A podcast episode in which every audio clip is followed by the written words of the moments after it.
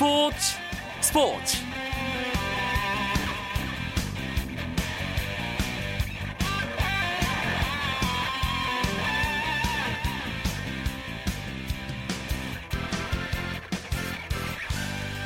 안녕하십니까. 수요일 밤 스포츠 스포츠. 아나운서 이광용입니다.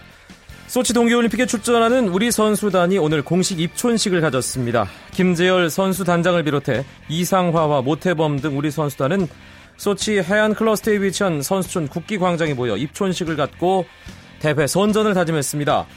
소치 올림픽이 우리 시간으로 오는 8일 새벽 1시 14분에 개막하니까 이틀 앞으로 개막이 다가온 셈인데요.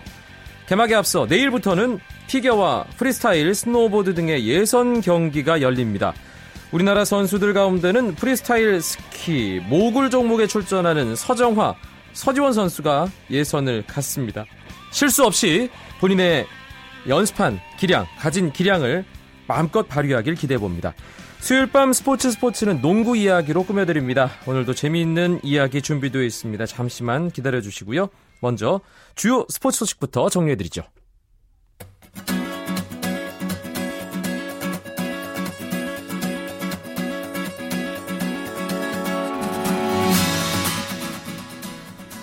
프로배구 오늘 두 경기가 있었습니다. 남자부에서는 대한항공이 우리카드를 세트스코어 3대 0으로 이겼는데요.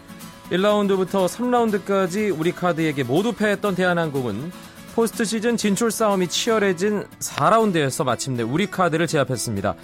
대한항공 외국인 선수 마이클 산체스가 32득점을 기록했고 김형우가 7득점에 5개의 블로킹으로 팀 승리를 도왔습니다. 이로써 대한항공은 승점 32점으로 우리카드와 승점 차를 없애며 포스트 시즌 진출 희망을 키웠고요. 최근 4경기에서 승점 단 한 점도 추가하지 못한 우리카드는 대한항공의 세트 득실률에서만 앞선 불안한 3위가 됐습니다. 한편 여자부 경기에서는 GS칼텍스가 흥국생명을 세트스코어 3대 1로 이기고 2위 굳히기에 돌입했고 최하위 흥국생명은 9연패 늪에 빠졌습니다.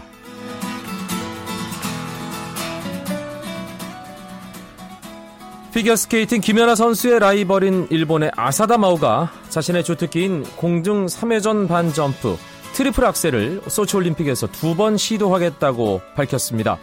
아사다는 오늘 일본 도쿄 나리타 공항에서 러시아 소치로 출국하면서 컨디션이 매우 좋다며 올림픽 쇼트 프로그램과 프리스케이팅에서 각각 한 번, 모두 두 번의 트리플 악셀을 시도할 것이라고 밝혔습니다. 트리플 악셀은 오래 전부터 아사다의 주특기로 꼽혔지만 최근에는 제대로 성공한 적이 없었는데요. 아사다는 소치 동계올림픽에서 여자 단체전과 싱글 종목에 출전합니다. 미국 프로야구 메이저리그 진출을 노리고 있는 윤석민 선수가 텍사스와 시카고 컵스를 상대로 시범 투구에 나섰습니다.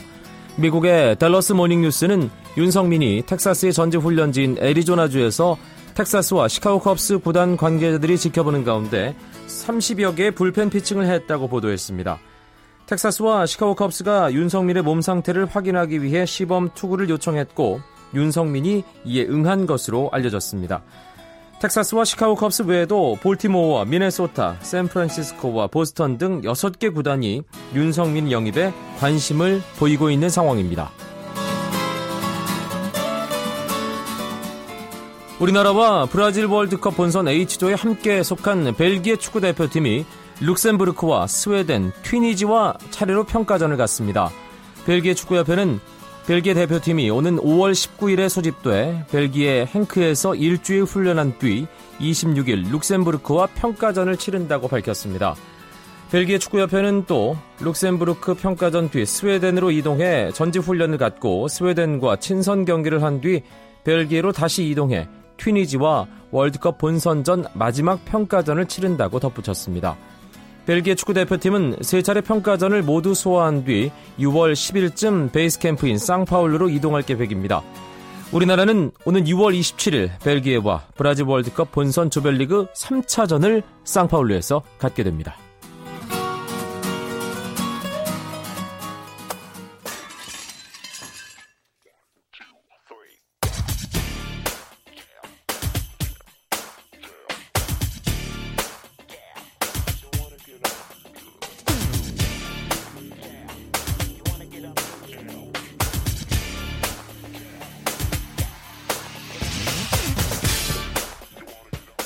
수요일 밤 스포츠 스포츠 프로농구 이야기로 채워드립니다. 이야기 손님 두 분 먼저 소개해드립니다. 월간 루키의 조현일 기자 어서 오세요. 네, 반갑습니다. 스포츠 동화의 바스켓맨입니다. 정지욱 기자. 안녕하세요. 네, 안녕하세요. 왜 웃으세요? 네? 아, 소개가 소개가 좋아서요. 마음에 들었습니다. 예. 농구에 정통하잖아요. 스포츠 동화에서. 네, 그렇죠. 자타 네. 공인. 네, 농구에 네. 정통하지만 회사에선 야구를 시키고 있죠. 아, 농구 시즌에 또 농구 하잖아요. 왜 그러세요? 네, 그렇습니다. 예. 네. 아, 오늘 두 경기 있었습니다. 경기 이야기부터 해보죠. 누가 정리해 주시겠어요? 조현일 기자? 네, 이 고양 오리온스와 안양 KGC 인삼공사의 대결에서는 오리온스가 76대 66으로 승리하면서 아, 무려 3,714일 만에 7연승을 달렸습니다. 아, 이로써 6위 오리온스는 7위 KGC와의 승차를 7경기로 벌렸고요. 또 부산에서 열린 KT와 창원 LG의 경기에선 이 데이본 제퍼슨의 활약에 힘입어서 74대 73, LG가 한 점차 짜릿한 승리를 따냈습니다. 아, 오늘 승리로 LG는 3연패에서 탈출했고요. 이 전창진 KT 감독의 400승 기회 다음으로 미뤄졌습니다. 네. 오리온스가 KGC와의 경기에서 승리를 하면서 7연승 했다고 지금 조현일 기자가 얘기를 해주셨는데 며칠 만이라고요? 3,714일이네요. 네. 이게 1년이 365일이니까 네, 그렇죠. 10년 좀 넘었네요. 그렇죠. 아마 실현- 오리온스가 우승할 때 이후에 처음이지 않을까. 그러니까 네. 마르커스 힉스 뛸 네, 때네요. 그렇죠. 아마 그때일 거예요. 대구 네. 대구 연고일 때. 네, 그렇죠. 예, 네. 참 올드 팬들을 기억하실 네. 하실 만한 그런 네. 일이네요. 예. 그렇습니다. 알겠습니다. 정말 오랜만에 오리온스가 7연승 고지를 밟았는데 오늘은 공교롭게도 순위가 바짝 붙어 있는 팀들 간의 맞대결이었어요. 정지욱 기자. 네, 특히 KT와 LG 같은 경우에는 점, 73, 74대 73이나 점수에서 알 수 있듯이 한 점차 접전이었는데요. LG의 데이본 제퍼슨이 20분만 뛰고도 무려 29점을 넣었습니다. 아, 제퍼슨 요즘 정말 날아다니네요. 네, 그렇습니다. 역시 뭐 러시아 득점왕이라고 해서 처음부터 좀 기대가 많긴 했는데 시즌 초반에는 어 맞나 싶었는데 뭐지? 어쨌든 네. 뭐 약간 이런 느낌. 경기를 치면 치를수록 얼굴에 좀 불만도 사라져가고 네, 게임력 경기력도 점점 좋아지고 있는데요. KT는 한 점차 승부에서 종료 4초를 남기고 어, 아이라 클락이 던진 회심의 역전슛이 빗나가면서 예, 아쉽게 패배했는데요. 이로써 전창진 감독의 통산 400승도 다음 기회로 넘기게 됐습니다. 사실 KT로서는 오늘 경기가 상당히 중요했던 것이 4게임 차에서 3게임으로 좁히느냐, 5게임으로 벌어지느냐. 네. 이 기로였는데 LG가 고비를 넘었네요. 네, 그렇습니다. 원래 그 KT가 최근에 계속 약팀을 상대로만 승리했어요. 그러니까 7위 이하 팀을 상대로만 승리했고 대부분 상위권 팀들과의 대결에선 패했는데 지금 KT가 어, 계속 강팀을 상대로 이렇게 지금 지는 것을 반복한다면 이 플레이오프의 전망이 그렇게 밝지는 않은 것 같습니다. 네. 이게 약자에게 강하고 강자에게 약한 팀. 네. 네. 예. 딱 고수준이 좋- 좋지 않은 이미지인데. 공선을 유지할 수 있는 예, 원동, 원동력인 거죠. 예. 예. 그리고 어 오늘 이 KGC 같은 경우는 지금 한 게임 한 게임 상당히 급합니다. KGC가 그래도 조금씩 조금씩 이제 가장 아래에서 한 네. 단계씩 한 단계씩 올라가려는 그런 상황에서도 중요한 경기였는데 오늘 놓쳤네요. 네. 네. 뭐 오늘 10점 차로 이제 패했었는데 사실 4쿼터 중반까지는 좀 접전이었고요. 그 이후에 이제 와르르 무너지면서 아쉽게 패했었는데 아, 뭐 박찬희 선수가 계속 미스매치를 만들어내면서 공격에서 안간힘을 썼지만 오늘 KGC의 3점 슛이 단 한 개밖에 들어가진 않았어요. 그러니까 네. 외곽에서 아, 전성현 선수라든지 자, 이런 이 외곽 슈터들의 좀 부진이 아쉬웠고 양희종 선수의 부재, 또 김태주 선수의 공백도 뭐 KGC 팬들에게 너무나 아쉬운 순간이었습니다. 김태우 선수가 얼마 전에 부친상 당했잖아요. 네. 아직까지는 팀의 복귀를 제대로 못한 상황인 거군요. 어제 이제 복귀를 어제 팀에 합류를 했는데요. 네. 이상문 감독이 좀 더 있다 올라와도 된다라고 얘기, 얘기를 했는데 아마 김태술 선수가 그 동료들에게 미안했던 모양이라서 어제 바로 장례식을 마치자마자 3일장을 마치고 바로 올라와서 팀에 합류를 했는데요. 아. 일단 이상문 감독은 그동안 장례를 치느냐고 몸을 몸을 만들 시간이 없었으니까 심신이 뭐 네. 가, 가라앉아 있을 테니까. 네, 잘 먹지도 못했으니까 좀 더 휴식을 취하, 취하라 해서 일단은 KGC는 1승이 급한 상황, 상황이었는데 어쨌든 이상문 감독은 선수를 위해서 예, 김태주 선수에게 다음을 더 준비할 수 있는 기회를 줬습니다. 네, 오늘 LG와 KT 또 오리온스와 KGC 두 경기 결과가 나온 이후에 팀 순위 정지욱 기자. 네. 모비스가 1위를 달리고 있고요. 그리고 SK가 반경기 차로 2위를 쫓고 있고요. LG와 KT가 그 뒤를 잇고 있고 전자랜드 오리온스 그리고 오리온스 밑으로 KGC, 삼성, KCC, 동부가 줄을 이루- 이루고 있는데요. 오리온스와 KGC의 승차가 벌어지면서 이제 어느 정도 6강 구도는 좀 굳어진 듯 예, 보입니다. 네. 사실 지금 오리온스까지가 6위.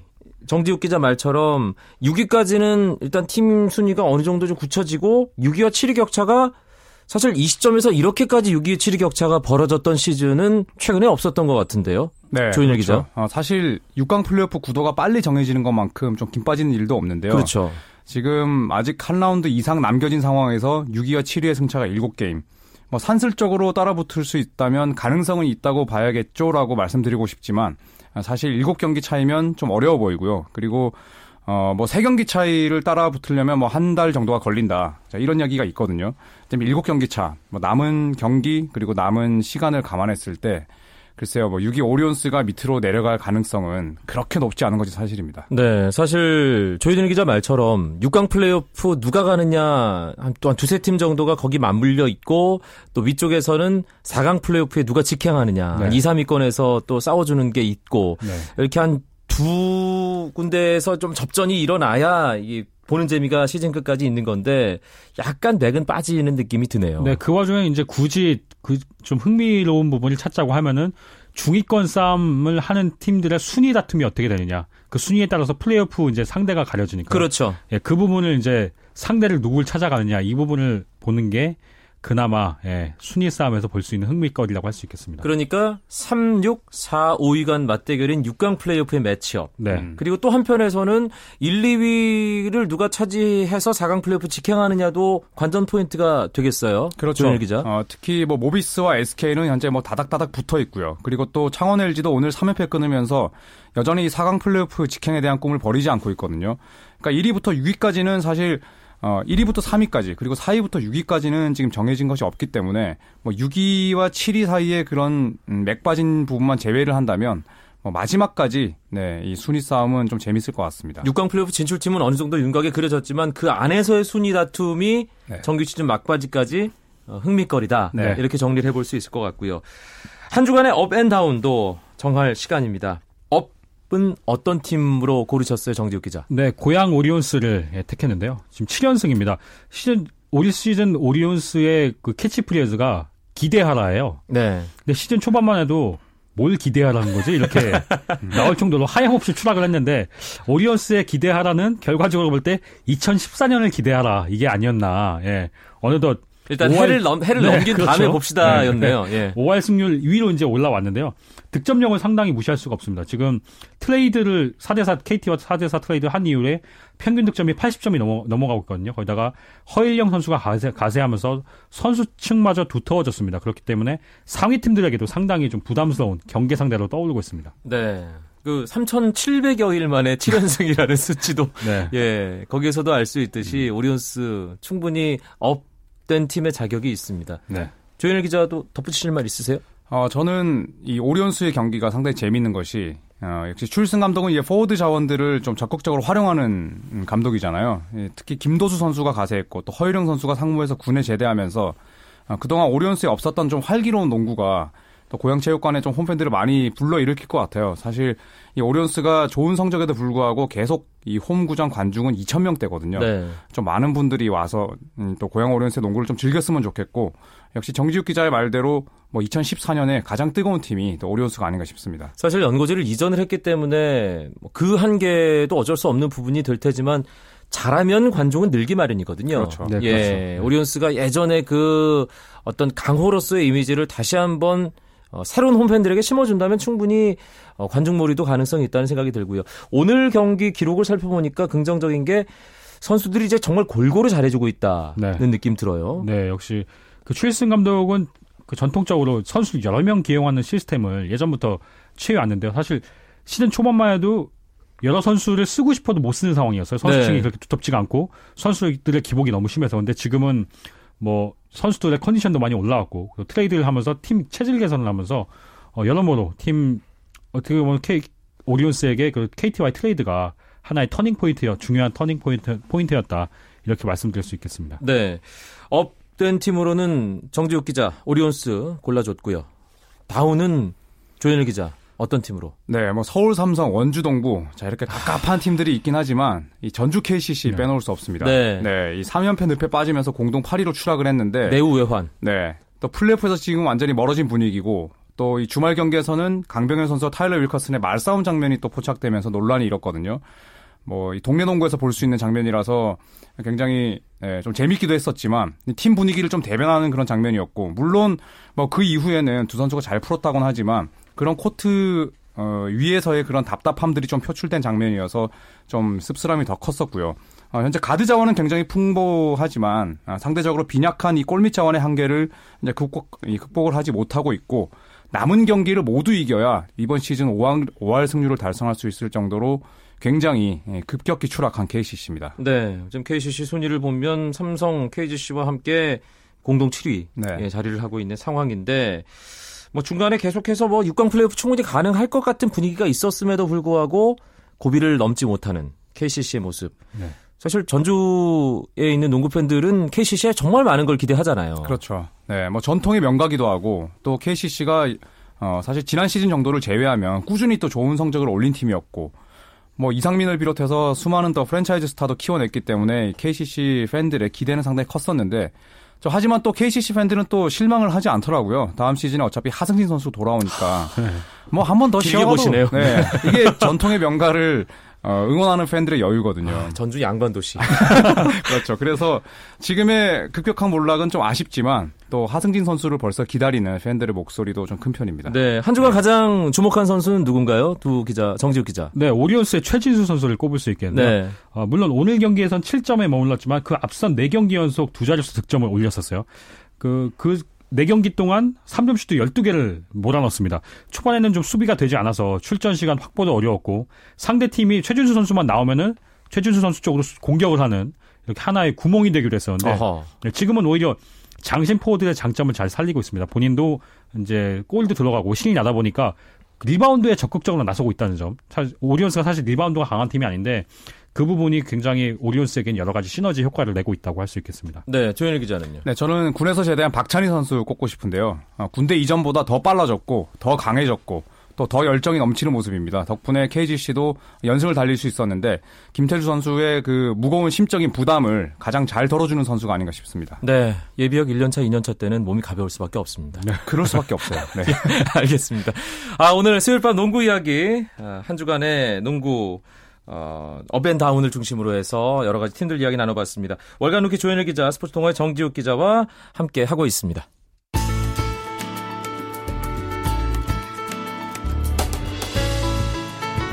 스포츠가 주는 감동과 열정 그리고 숨어있는 눈물까지 담겠습니다. 스포츠 스포츠 이광용 아나운서와 함께합니다. 농구장 가는 길, 이제 프로농구를 뜨겁게 달구고 있는 이슈를 좀 짚어보겠습니다. 네. 한 쿼터 12분제.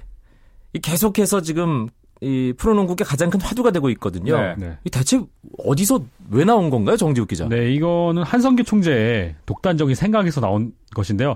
사실 이게 KBL 이제 하나의 제도가 되기 위해서는 이사회를 하거든요. 네. 근데 그 이사회가 이제 각 구단 단장들과 한성규 총재가 결정하는 자리인데 그 단장 회의 하기 전에 그 밑에서 이제 현장에 있는 사무국장들이 한번 회의를 해요. 하면서 그 단장 이사회에 올린 안건에 대해서 회의를 하는데 이 안건에 그 쿼터당 12문제가 있었다고 그래서 사, 그 사무국장 회의에서는 말도 안 되는 소리다 하면서 별 뜻 없이 넘겼는데 덜컥 이사회에서 결정이 된 거죠. 어허. 그게 사무 한성규 총재의 워낙 뜻이 강력했기 때문에 이렇게 나왔는데 이제 워낙 주변에 질타가 많았어요. 그 특히 이제 최근에 저희 회사에서 앞장을 섰죠. 예. 그래서 쿼터당 12문제에 대한 현실, 현실 현장의 목소리에 대해서 저희가 보도를 크게 했었는데 그러면서 다시 한번 어 이슈거리가 됐고 어쨌든 현장에서 그 워낙 볼멘 소리가 나오다 보니까 이제 한성규 총재도 한 발 좀 물러서게 됐죠. 예, 좀 약간 잠잠해진 느낌은 드는데요. 네. 그래도 불이 완전히 꺼지진 않은 거죠? 그렇죠. 뭐, 기자. 네, 결정을 유보한 것 뿐이지 한성규 총재는 여전히 쿼터 12분제에 대한 미련을 네, 버리지 못하고 있습니다. 그리고 또 이 한 총재의 특성이 한번 밀어붙이면은 자신의 뜻을 또 관철을 해야 되는 자, 그런 인물이기 때문에 이 쉽게 백지화가 아, 되지는 않겠습니다만 지금 현장의 반대가 이 워낙 목소리가 거세거든요. 어, 이 지금 이 한성규 총재나 또 KBL 관계자들이 아주 이 여론의 눈치를 보느라 머리가 아플 겁니다. 현실적으로 가능한가요? 지금 한국 농구 현황에서 현 상황에서? 지금 구- 우리나라 KBL KBL 농구가 외국인 선수가 두 명에서 한 명, 한 명 출전이 된 게 이제 이제 3년째가 되고 있는데 네. 그 제도에도 이제 막 적응이 돼 가고 있습니다. 그러니까 그만큼 외국인 선수 한 명 빠진 자리를 채우기 위해서 국내 선수들이 그만큼 체력 소모가 크고 이제 거기에 맞춰서 체력이 체력이 이제 맞춰지고 있는데 네.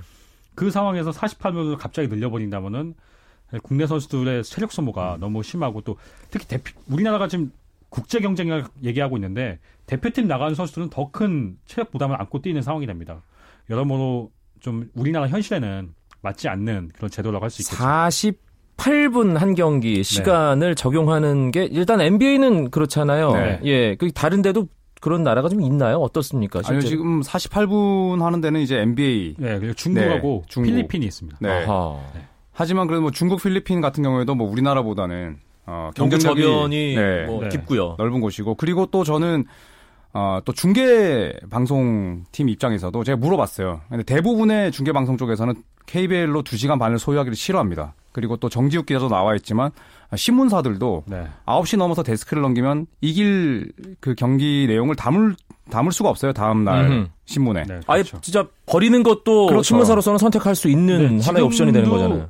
연장으로 넘어가면 사실 경기 결과 버리고 가게 되거든요. 아하. 그럼 나중에 48분이면은 연장보다 게임을 더 하게 되는데 아, 그런 예, 말씀까지 때문에. 하셨어야 됐나요? 예. 그러니까 여러 가지 현실적인 문제가 굉장히 많다고 봅니다. 예, 네. 고집만 부릴 건 아니다. 네. 예, 이 방송 좀 듣고 계신지 모르겠지만, 네. 예, 고집만 부릴 건 아니다라는 말씀 드리고 싶고요. 네. 짧게 농구 월드컵 우리나라가 출전을 하게 되면서 이 농구붐 조성에 기대감을 많이 갖고 있는데 월드컵 조편성과 관련해서는 별로 이슈가 안 된 것 같아요. 네, 그렇습니다.